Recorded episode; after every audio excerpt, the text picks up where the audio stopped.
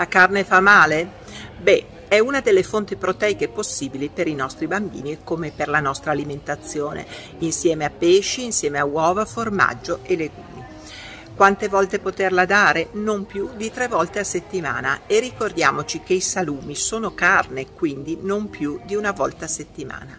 L'importante sono le proporzioni del, noto, del nostro piatto il piatto sano in svezzamento o il piatto dai 4 anni in su, sempre il 25% deve essere la quota proteica.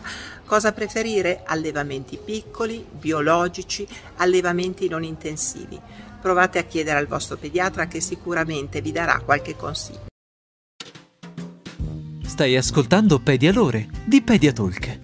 Cercaci sui social o vai su pediatalk.it.